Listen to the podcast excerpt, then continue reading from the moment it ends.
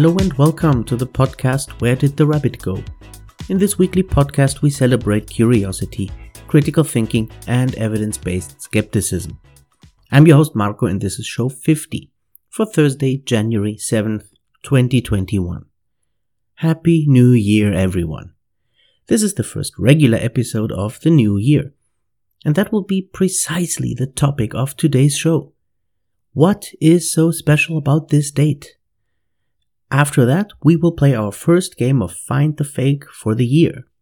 Three news items, but one of them has been turned into a lie, into fake news, as you wish. And I will challenge you to find out which one is the fake. I hope you enjoyed the special episodes that I have been sharing over the Christmas break. But now we go back to school and I will stick to one regular show per week. Anyway, if you haven't heard the special episodes yet, you will enjoy them. Special number one is an episode in Spanish with Angelica and Bromer from the Coop family, as I call it, or the Co-op, the circle of outstanding podcasters. And specials two and three are best of episodes, with the best bits of the different conversations that I had on the podcast in 2020. It was a lot of work to put them together, but also a lot of fun for me. Before we start the show's main segment, I just want to say thank you. Thank you for tuning into this show. Or maybe I should say thanks for downloading or streaming it. If you like the show or you have a request or criticism, please let me know. And you can help me a lot just by sharing the show or by giving a review and by following on social media. Every little bit helps. But now that this is said, let us go into the first rabbit hole of the year 2021.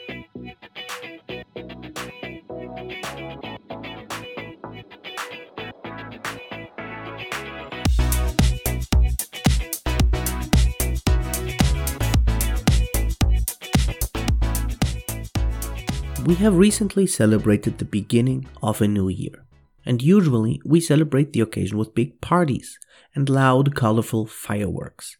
But this year, of course, has been different. Many people see the beginning of a new year as a new beginning and make resolutions for the new year, many of which are broken within the first two weeks. But what exactly happens on January the 1st? Is there any special significance to the date Let's find out. First of all, what is a year?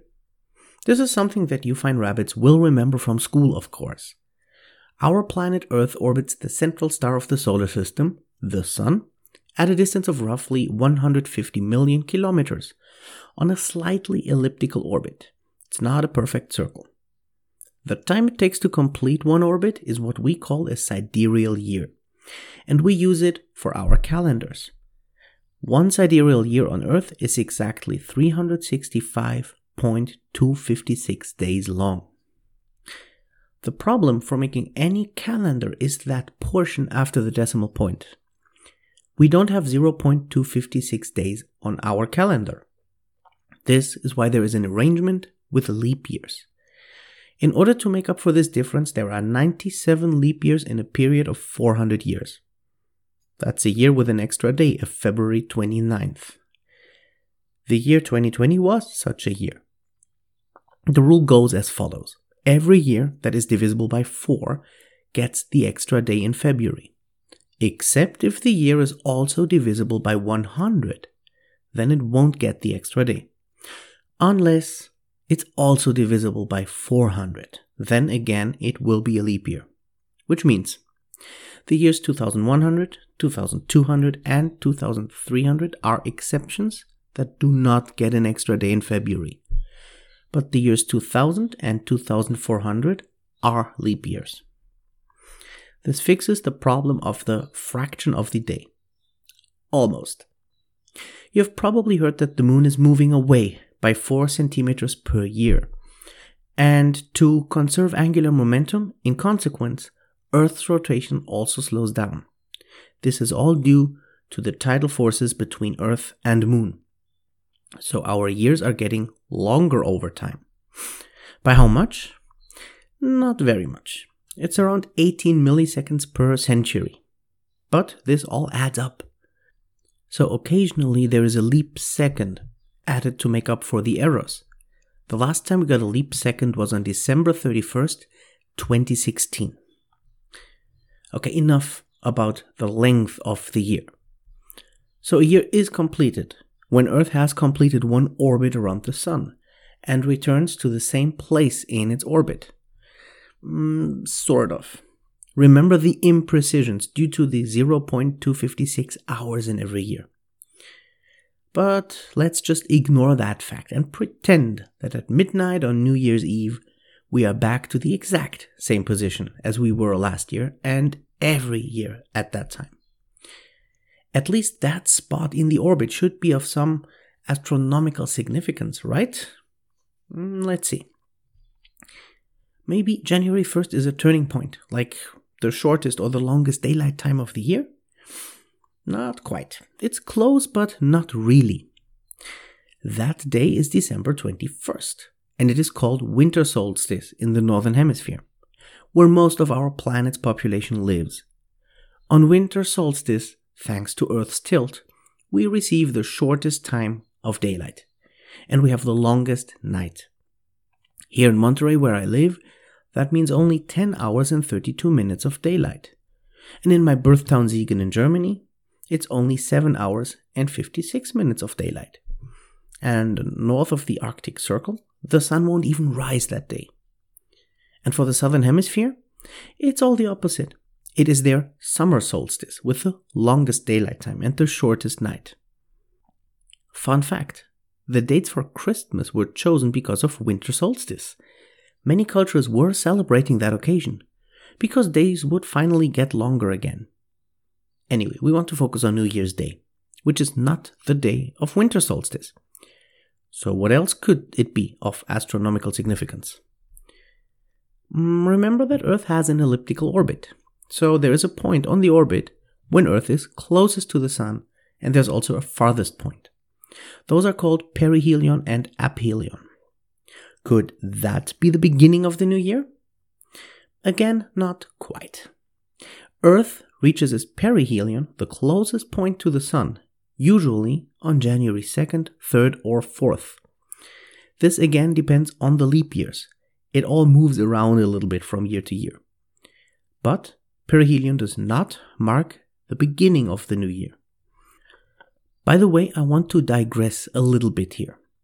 When I learned this in elementary school, this just blew my mind.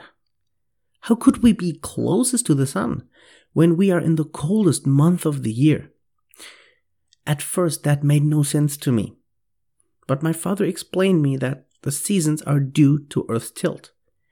And he made me read this in books. And it just fascinated me. There I was, probably 9 or 10 years old, and I learned my first skeptical lesson. That it was so easy to get fooled, so easy to make an assumption without knowing the whole picture.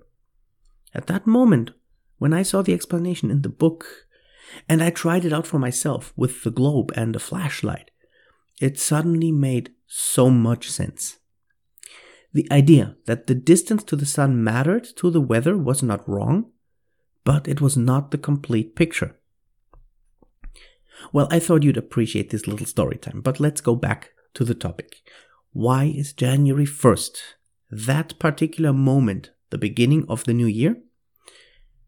To make this short, there is no particular reason. The calendar has been adapted many times. But since we are still using their names, let's look at the calendar the Romans used. That calendar originally only used 10 months with 304 days from March to December. The winter time, that we now know as January and February, was not counted in the calendar. Those were simply days between the years. This is where also the names of the last months of the year come from. September, October, November, and December literally mean the 7th, 8th, 9th, and 10th month. The Roman calendar was replaced by the Julian calendar, which had years of 365 and 366 days.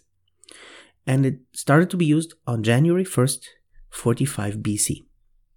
This calendar was used for many centuries until it was replaced by the Gregorian calendar, which we now use, because it was noticed that the seasons were slowly shifting.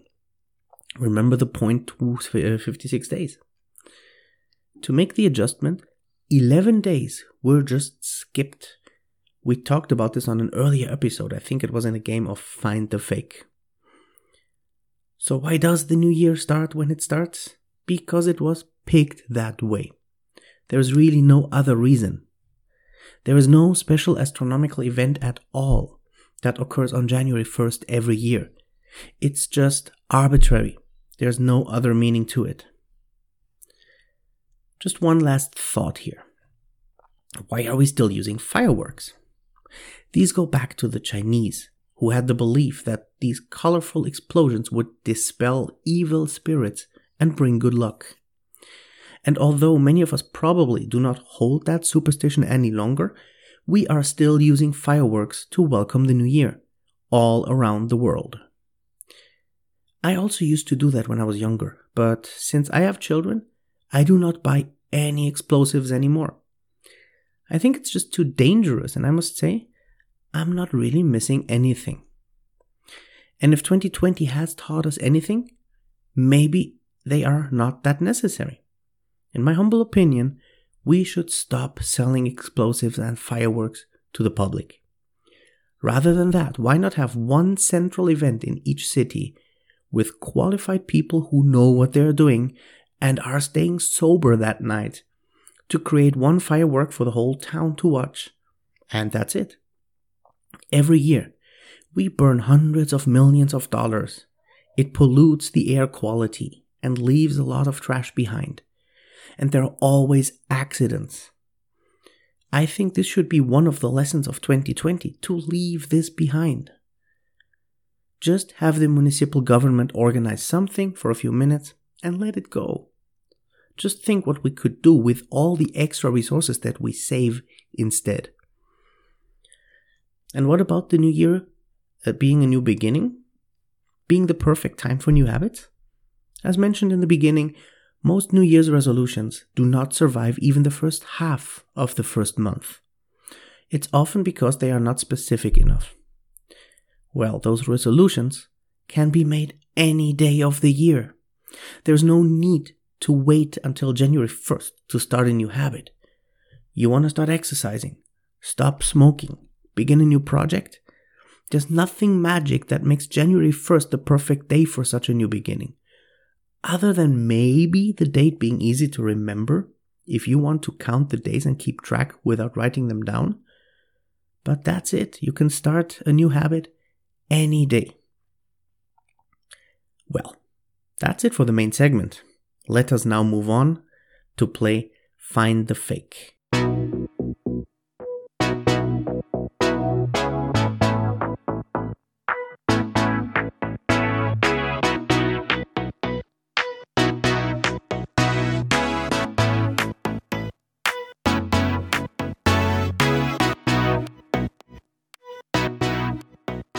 Here are three news items, but one of them is fake. Can you figure out which one it is, I invite you to play along, and why not keep score throughout the year? Are you in? Here are the three headlines. Item number one The amount of human made items on Earth will soon outweigh all living biomass. Item number two Spiders on Madagascar sew leaves into fake shelters to lure frogs into their doom. And item number three astronomers confirm evidence for Planet 9, over 30 times further from the Sun than Neptune. Okay, I give you a moment to play along, think about it, and pause the podcast if you may, because we're now going to reveal them, our first game in the new year. Let's take them in order. Item number one Is it true that human made items on Earth will soon outweigh all living biomass? Or did I turn that one into the lie? This one is true. This is a new story I found on sciencefocus.com. Let's read from it. Research suggests that for each person alive today, mass equal to more than their body weight is produced by humans every week. A study suggests that mass embedded in human made items such as buildings, roads, and machines has doubled every 20 years for the past century years. The mass of these human made objects could surpass the mass of all living things by the end of 2020. These findings underscore the increasing impacts that humans have on Earth, researchers say. According to the study, since the first agricultural revolution, humans have halved plant biomass from around 2 teratons to the current value of around 1 teraton.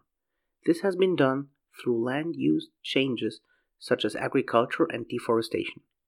The increasing production and accumulation of human made objects, referred to as anthropogenic mass, has also contributed to a shift in the balance between living and human made mass.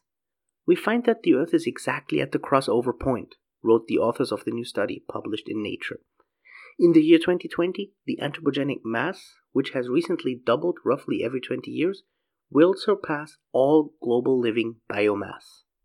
So there you go. Very impactful, but it's true. It's a real news item.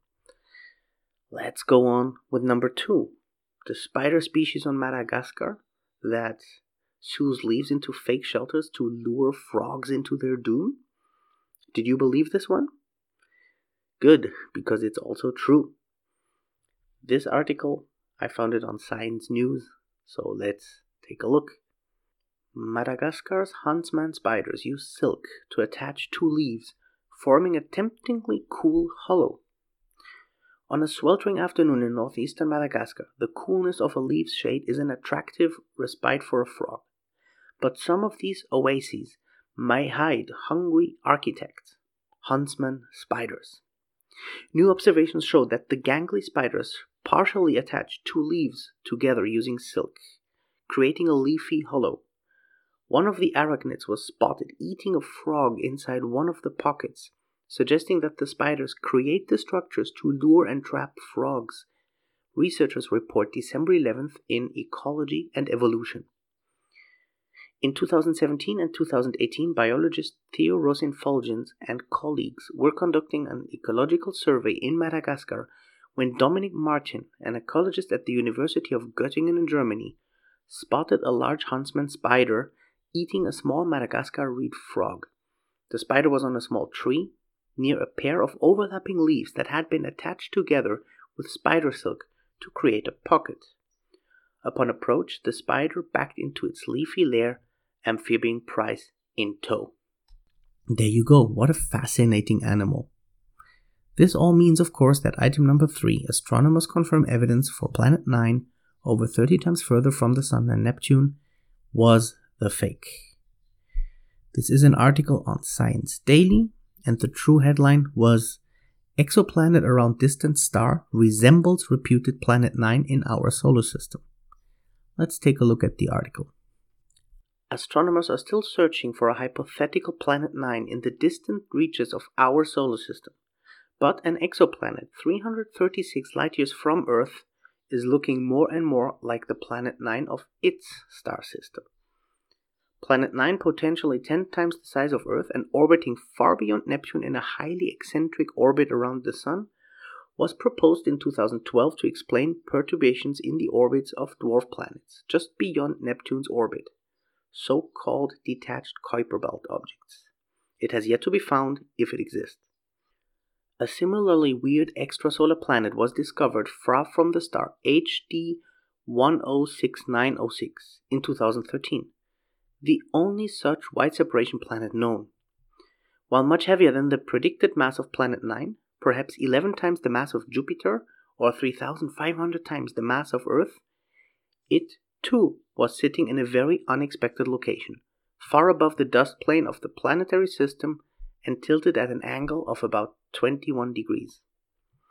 The big question until now has been whether the planet, called HD 106906b, is in an orbit perpetually bound to the binary star, which is a mere 15 million years old compared to the 4.5 billion year age of our Sun or whether it's on its way out of the planetary system, never to return. There you go. As usual, I changed the heading of one news item to make it fake, but it's still a fascinating news item. Did you figure it out? Let me know by writing a note on Instagram or Facebook. Unfortunately, this time I forgot to put the game up on the Instagram stories to play along there. I'm very sorry about that. Before we close, I want to invite you to follow me on TikTok, where I have made a lot of content during the Christmas break. On average, I uploaded four clips every day, and I plan to continue. There are several mini series there. One is about logical fallacies, another one is a series with little math tricks, and many others. My goal is to hit 1000 followers by the end of the month so I can start going live in February. The count is currently at 388 as I'm recording this, so what do you say? We can do this.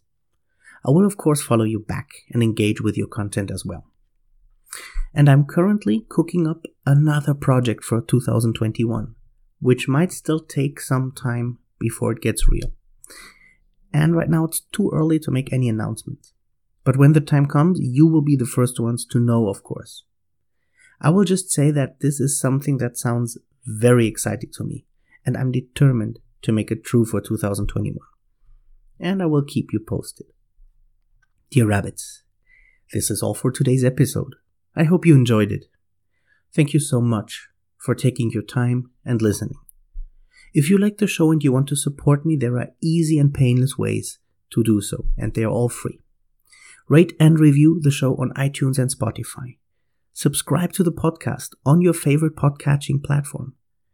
Share it with your friends on your social media. Follow me on Instagram, Facebook, and TikTok. You can find all the links in the show notes. Every little bit helps. Stay safe and stay curious. Until next Thursday, I'm Marco, and this has been Where Did the Rabbit Go?